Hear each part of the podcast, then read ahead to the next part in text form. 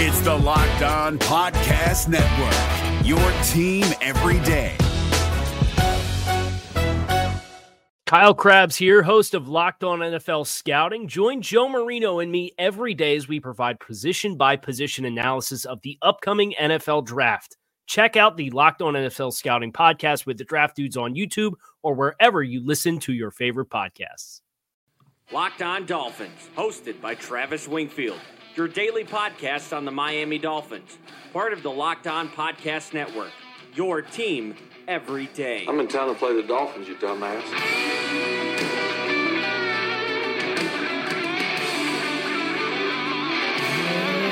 What it do, Dolph fans, and welcome into the Friday, December the 20th edition of the Locked On Dolphins podcast. I am your host, Travis Wingfield, and as always, I am here to bring you bring you your dose of Miami Dolphins football. And on today's show, it's all Twitter mailbag. We're gonna lock it up to start the show and then jump right into your questions after that. But first, before any of it, I kindly invite each and every one of you to subscribe to the podcast on Apple Podcast. Leave us a rating, leave us a review, give me a follow on Twitter. It's at Wingfield NFL. Voted the number one follow on Dolphins Twitter by Dolphins Twitter. You can follow the show at Locked On Fins. We're gonna follow you back and check out LockedOnDolphins.com. We have we have the view piece up there right now, as well as a bunch of content from Jason Hrina over the week. Let's go ahead and jump right in. That's another Miami Dolphins. I kind of used all the content that I had for the week on yesterday's show, and since I'm doing these podcasts back to back on Wednesday night, I had exactly zero time to refresh the hopper and get some new content, so we do strictly mailbag podcasts, but first we start tonight with the lock of the week. Lock it up. You better lock it up. No, you lock it up. You lock it up. Lock it up. Lock it up. And today's lock comes from the content from yesterday's podcast after last week's horrid misstep of going for the Dolphins with a double digit win, which I think could have happened if not for all those mistakes. That's neither here nor there. The safe play this week, this week Joe Mixon eclipsing not 100 yards, but 150 yards on the ground against this Dolphins defense. You heard me rattle off the stats on yesterday's podcast. He averages 5.4 yards per carry off left end, 4.8 yards per carry off right end, and 64% of his missed tackles happened in those areas and runs in that direction. You got Taco Charlton, Charles Harris, Trent Harris, Jamal Davis. I mean, Naga, Naga, not gonna work here anymore. Know what I'm saying? That's the lock of the week. Joe Mixon over a buck fifty. Let's now turn to your questions via the Twitter mailbag. And we start with this one, non-football related from Martin. He's at Devon underscore Dolphin on Twitter. Question for you. Obviously, you love the Miami Dolphins and you love music. If you could have been a world famous singer songwriter or a world famous Super Bowl winning quarterback or other position, which would you have chosen? Great podcast and writing as always. Well, thank you, Martin. I appreciate the kind words. It's always been sports for me. And I know I'm 150 pounds. I probably don't look like much of an athlete, but you go back to the days when I grew up, I would run home, like sprint home to get my baseball glove. I had one of those nets in my backyard where you could throw the ball and it would bounce back to you like ground ball if you threw it high, pop fly if you threw it low. I would get my bat out. My brother would pitch to me. All I cared about was sports, mostly baseball, a lot of basketball as well, playing in front of my driveway in December when it was 20 degrees outside. And I was actually a pretty damn good athlete as well. All state player in baseball at second base and shortstop. I was an honorable mention in my conference my senior year in basketball on a terrible 4 and 16 team. I was the quarterback of my little league football team. That's where my career ended in football though. So it's always been about sports to me. All of my memories are basically attached to sports memories. And as much as I love music and as great as it would be to be a rock star and not get your head bashed in, to me competition is everything and I would love to be a quarterback and just live and breathe the football lifestyle. Hell, I can't get enough of watching football and breaking down the stuff right now as a fan and a journalist and an amateur analyst. If I was involved in the game, my life would be 24 7 football, and there was nothing I'd rather do than that. So give me the professional sports career with the championship and all the money and fame that comes along with that. All about sports, baby.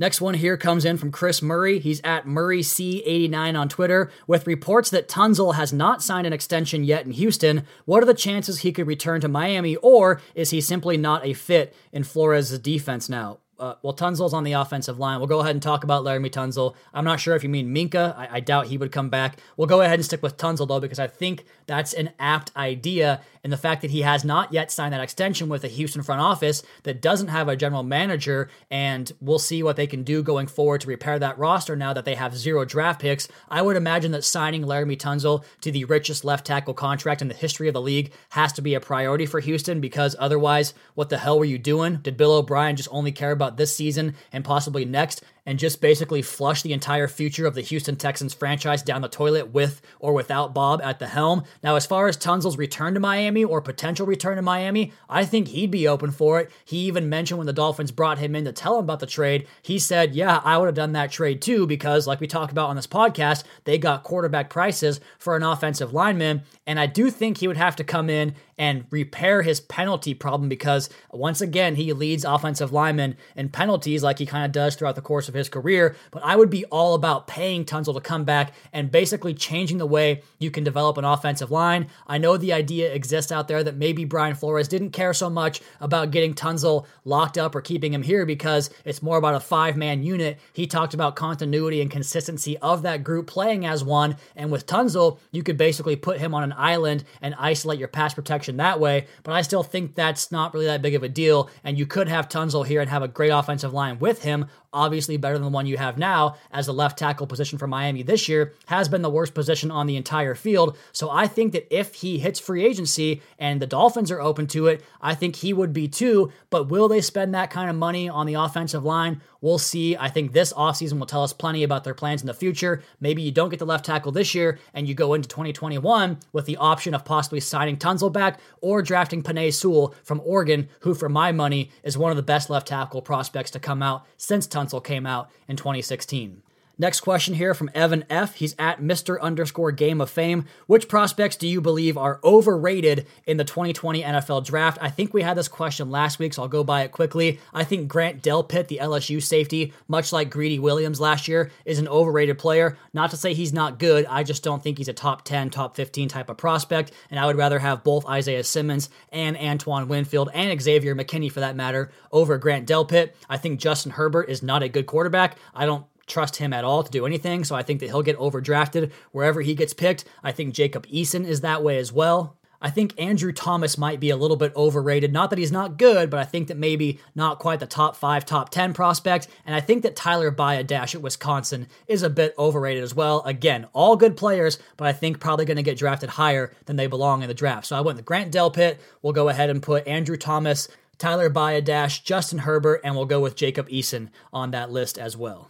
Next one here comes in from B Dennis underscore Dixon. He's at Duke underscore Dennis on Twitter. Hey Travis, great job keeping us Fin fans in the loop and happy holidays. Well, thank you, sir. Happy holidays to you as well. Do you expect the trend of acquiring a large number of undrafted rookies to continue after the upcoming draft, or is this just the result of the coaches utilizing their extended preseason? Hashtag Fins into house. I mean, yeah, this year was about that extended evaluation, like we talked about, right? Like the entire 16 game season was a preseason evaluation, and that's why you've seen them make what is it, 70 something waiver claims this year, or make 74 roster moves whatever it was, playing 80 players in the games on Sundays. And I do think there is a history of these guys from this coaching staff going back to the New England years where they did have a priority on undrafted free agents. And the Dolphins scouting department has pretty much done a great job as well as anybody over the years finding undrafted free agents. Area scouts are basically there to uncover guys like that. They'll make stops at small schools all over the country and try to find guys who are not maybe as well known in the public eye. Like last year, for instance, the West Area scout finding Preston Williams. What a feather in his cap. You've got Nick Needham from the South, the South scout from UTEP coming out that way.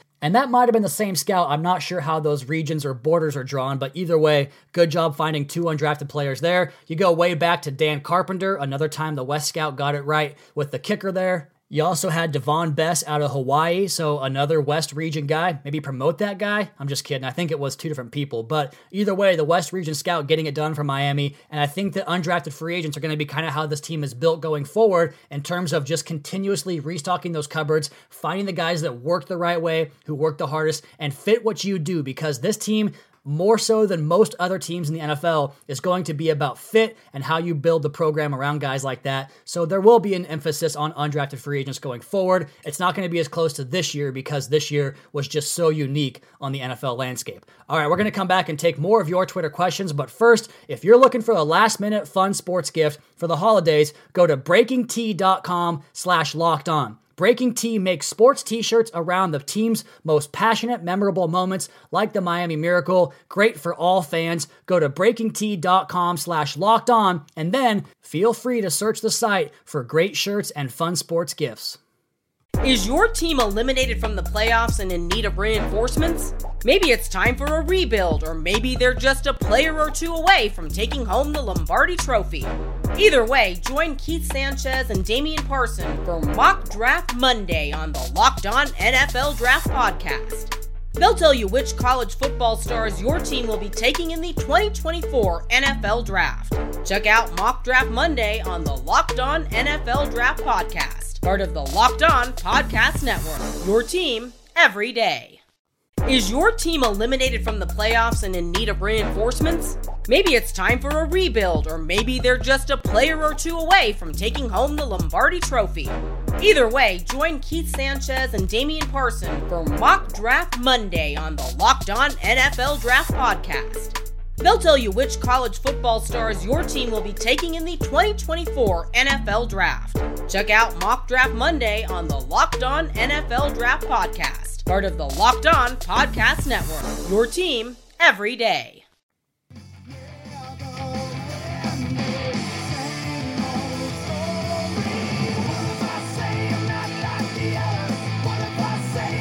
Oh, Dave Grohl, you're one of the greatest of all time, sir. As we press on here on this Friday edition of the Locked On Dolphins podcast and jump right now back into your questions on the Twitter mailbag. As you listen to the show, I am most likely in South Florida getting some beers and some food with my wife and Kevin Dern, the former co-host of Welcome to Perfectville, now the co or the defensive coordinator, I should say, of Locked On Dolphins in our podcast and our site up on LOD.com. Your questions, Twitter mailbag. This one from Taylor Zemlicka.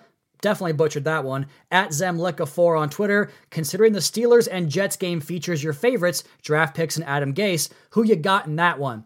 I think the ah, it's tough. I want to say the Jets can win that game because I think that the Steelers are so overrated and have been lucky for so long this year, and perhaps we finally see them deflate around Duck Hodges, who threw the four picks in the game on Sunday night against the Bills. And I found it funny that you go back to Mike Tomlin's presser when they had to make a choice between Mason Rudolph and Duck Hodges when he said, Well, one guy doesn't kill us. And you go back to that tweet, and you could almost basically just guarantee that sometime in the future, that guy was going to kill you because if that's your endorsement for a quarterback, you probably need a new quarterback. I don't trust Duck Hodges to get anything done. I think he's not an NFL quarterback, and that's to be expected. An FCS player, uh, undrafted free agent, third string quarterback, you wouldn't expect much more than that but the Jets can't block anybody. They definitely won't be able to block the Steelers' pass rush. So I do think Pittsburgh gets it done. And then from there, we're going to have to rely on the Ravens' backups beating Pittsburgh in week 17 for Miami to get that pick in the top 20s because that's how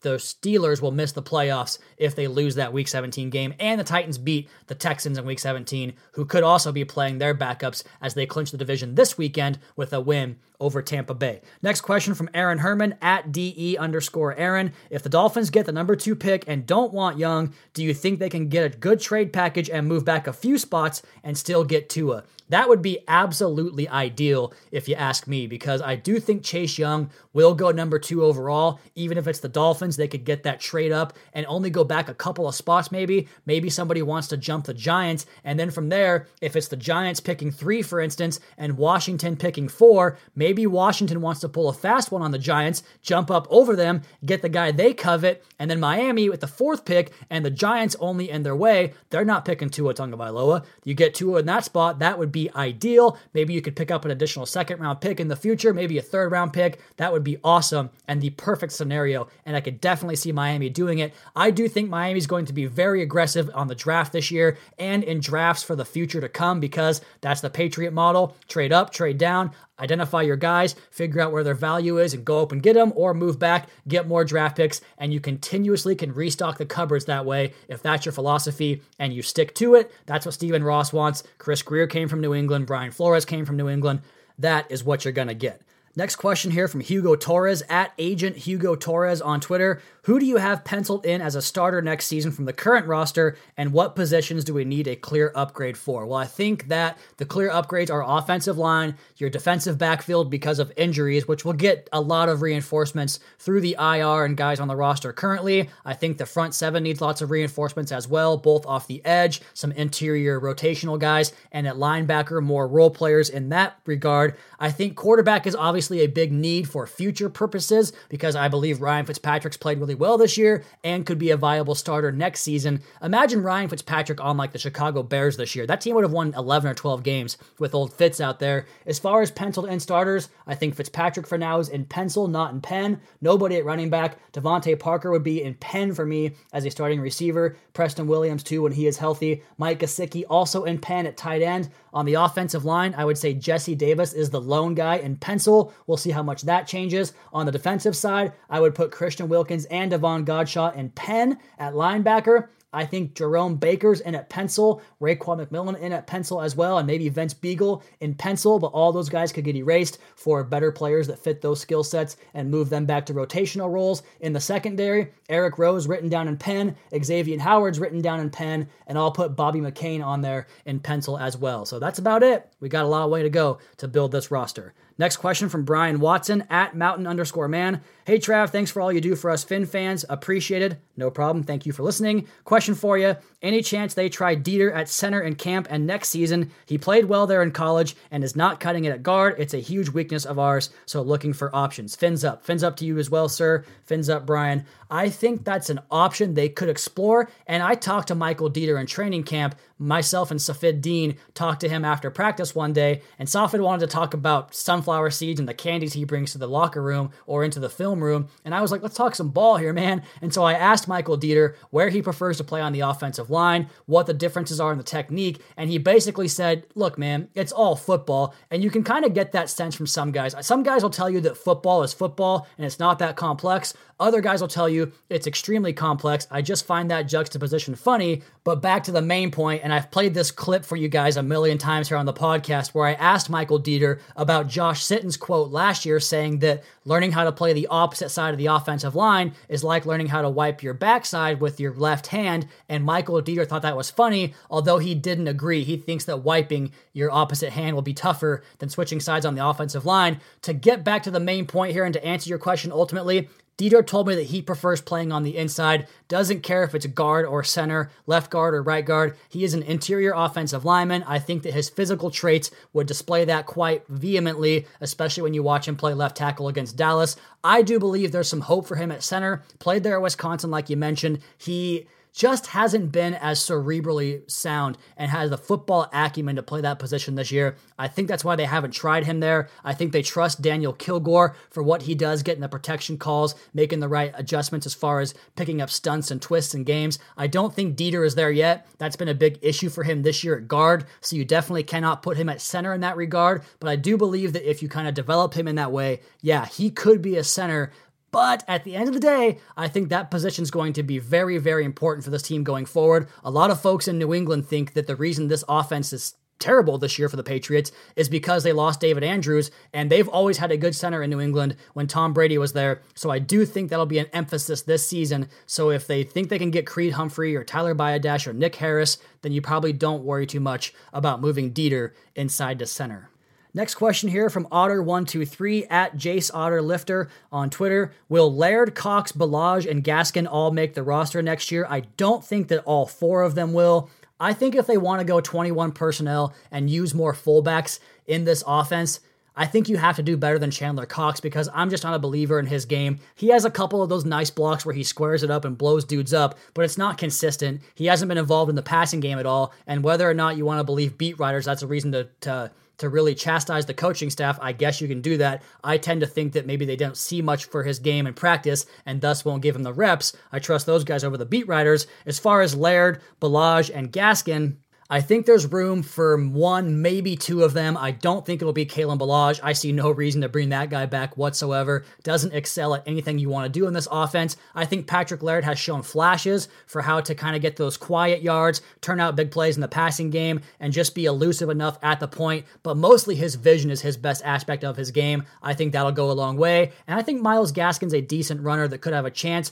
I'll say that one of the two between Laird and Gaskins here next year with an outside shot that one of them comes back as a fourth back on the roster to compete with guys that are going to be undrafted or late round draft picks. I think Miami's going to invest heavily at running back this year. Maybe not first round picks and big free agent dollars, but they're going to bring a lot of dudes in to compete at that position because it has to get better in 2020. Next question from William at Brunswick Kane on Twitter. Do you see any coaching staff changes next year or will the staff remain intact? I think it'll probably stay mostly intact unless they bring Jim Caldwell back. That could be the only thing I think they would do to change after he got healthier, hopefully. I still am not sure what's going on with Jim Caldwell as far as his health. That's obviously number one. But if he is healthy and he wants to coach here, that could be an addition to the coaching staff. But I don't think they'll fire anybody. I think if they would have, it would have been done by now, like they did with Pat Flaherty in the offseason, or in training camp, I should say, once they got a hold of Dave DeGuglielmo. But I think that for the most part, this coaching staff's going to be here in year two and be given a chance to develop this roster going forward. Let's do one last one before the break, and then we'll get to more of these on the other side of the podcast. This one from Travis Moore, at Moore for me on Twitter. This would probably never happen, but crazy, unexpected stuff happens in the NFL. Say Cincinnati decides to draft someone other than Joe Burrow, and he becomes available at Miami's pick, and they take him. What's your optimism level with him as the guy going forward? I think if you look at Joe Burrow in a vacuum this year, and if you extrapolated that production over the course of two or three college seasons, then there would be no apprehension about his game whatsoever. And for whatever reason, I talked about it in the crossover podcast on Wednesday. I still do have some reservations, and a lot of that comes from the lack of the physical stature in terms of the big, strong arm and the quick twitch ability in the pocket. Now, I do believe that Burrow has enough athleticism to make free rushers miss, and he's so well adept in that scheme at getting the football out of his hands and throwing right in behind pressure. But I still wonder if the jump to the next level could kind of tarnish what he did a little bit and revert him back to his previous years in college, especially if he's not in the right scheme. But that said, I do believe this scheme would be great for Joe Burrow. So I'd have a lot of excitement about their ability to develop him. I'll just be real with you guys. I trust Jerry Schuplinski and Chad O'Shea and Brian Flores to get the right quarterback and to develop them. So if they find a guy they like and they believe in it and they trust it, I'm going to put my trust in those coaches because they know way more football than I ever will. All right, we're going to come back and finish up this mailbag edition of the Locked On Dolphins podcast, a Friday edition here next, LOD podcast at Wingfield NFL at Locked On Fins. Is your team eliminated from the playoffs and in need of reinforcements? Maybe it's time for a rebuild, or maybe they're just a player or two away from taking home the Lombardi Trophy.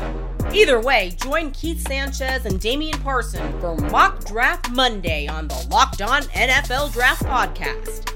They'll tell you which college football stars your team will be taking in the 2024 NFL Draft. Check out Mock Draft Monday on the Locked On NFL Draft Podcast part of the Locked On Podcast Network. Your team every day.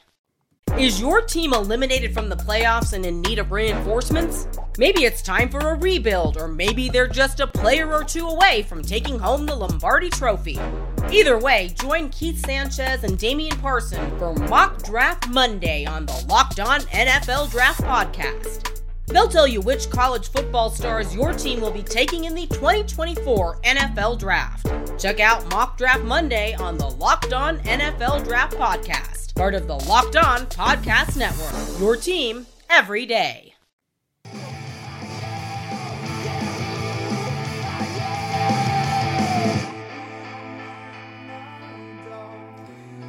One more segment until game day on Sunday, covering the game from the press box at Hard Rock Stadium. Yours truly, 3 0 doing that. I'll be there with Kevin Dern. Cannot wait to watch a game in that capacity with him. One of the brightest football minds I've ever had the pleasure of meeting. And we will, as you hear this podcast, have met for the first time after what, 12 or 15 years of knowing each other on message boards and Twitter. Pretty crazy to think about. Football is the greatest thing ever. It brings people together for the most part. And with that, we jump now back in to the Twitter mailbag up on my timeline. You guys know the drill. I put the call out for questions, you respond, and we go from the top down and answer as many as we can. This one comes in from Joseph L. Rendon at Joseph L. Rendon on Twitter. Love it when it's that easy. Travis, happy holidays, man. You as well, sir. Thanks for the hard work and the podcast. Thank you. You've been concerned about Jerome Baker's role on this defense. Is there any reason to believe a guy with his skill set could be a fit at safety?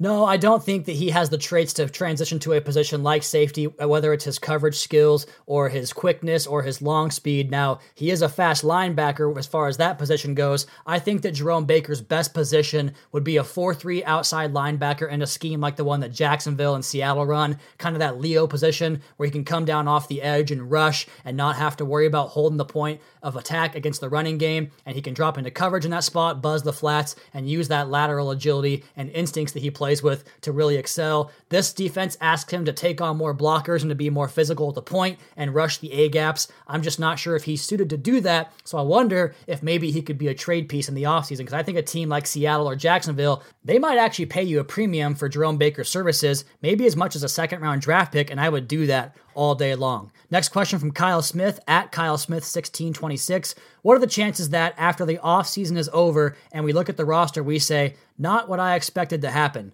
Probably 100%, man. Like, this team is not going to build in anything other than the vision they have for themselves. And I don't think any of us, myself included, with all my connections and all the analysis and all the research I do on this team, I really am just kind of shooting from the hip. I mean, it's educated guesses, but I am just guessing at the end of the day. And we'll see what they have in store for us. They have kept a tight lipped nature around this entire staff and this regime with Brian Flores. They don't let much get out of those walls. And I think that's probably where some of the vitriol comes from some of these beat writers who don't have that access anymore. And while it might be great on the surface or sound great to do the Madden approach and sign Byron Jones and sign Jadeveon Clowney and sign Matt Judon, which those guys would be awesome, I think it's going to be more about low bargain type of resources. Maybe they trade some draft picks and make player trades to make the big time splash and big time acquisition.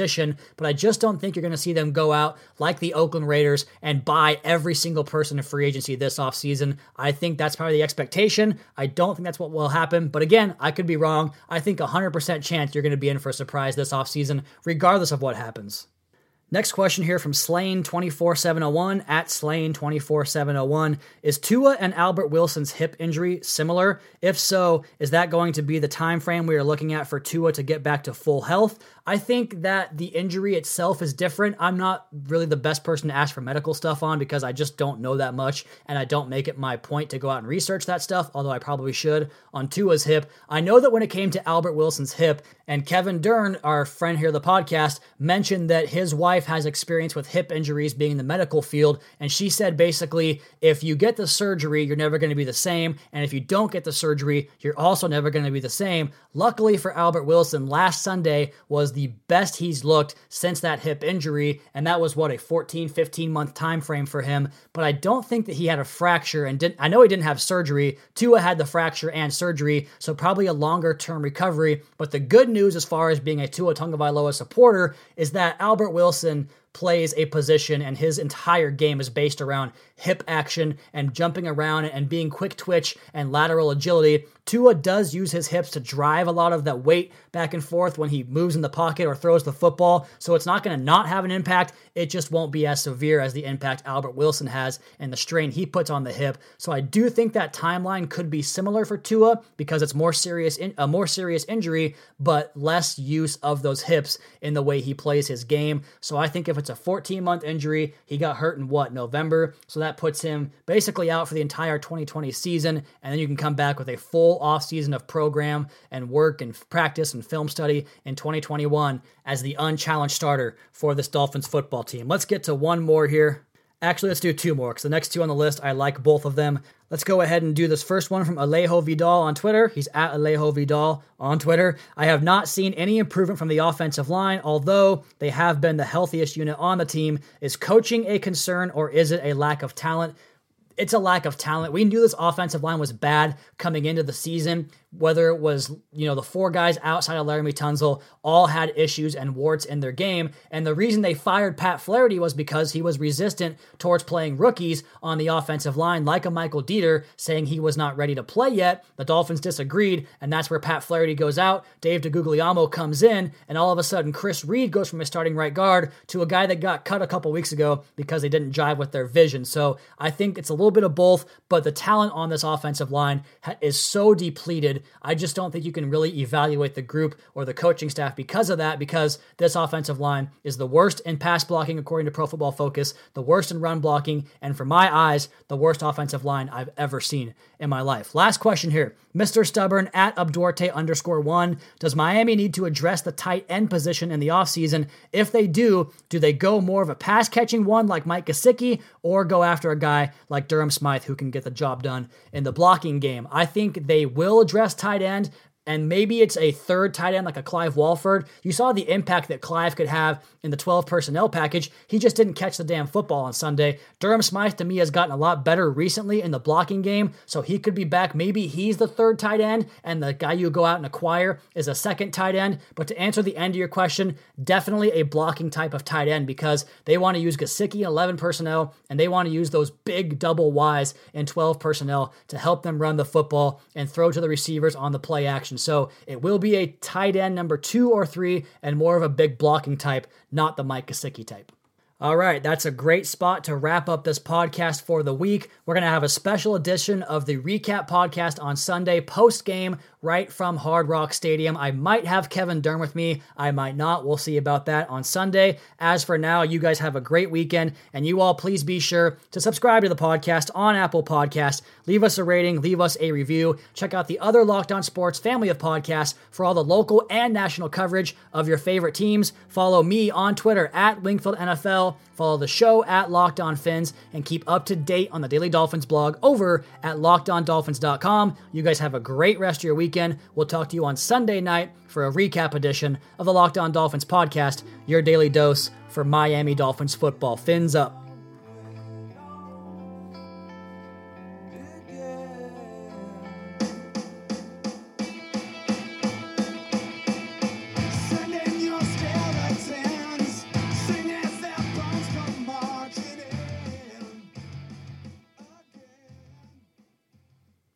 If you're looking for the most comprehensive NFL draft coverage this offseason, look no further than the Locked On NFL Scouting Podcast. Join the draft dudes, Kyle Crabbs and Joe Marino, as they go position by position through the NFL free agent class and into the star studded crop of college stars who will be selected in the 2024 NFL Draft.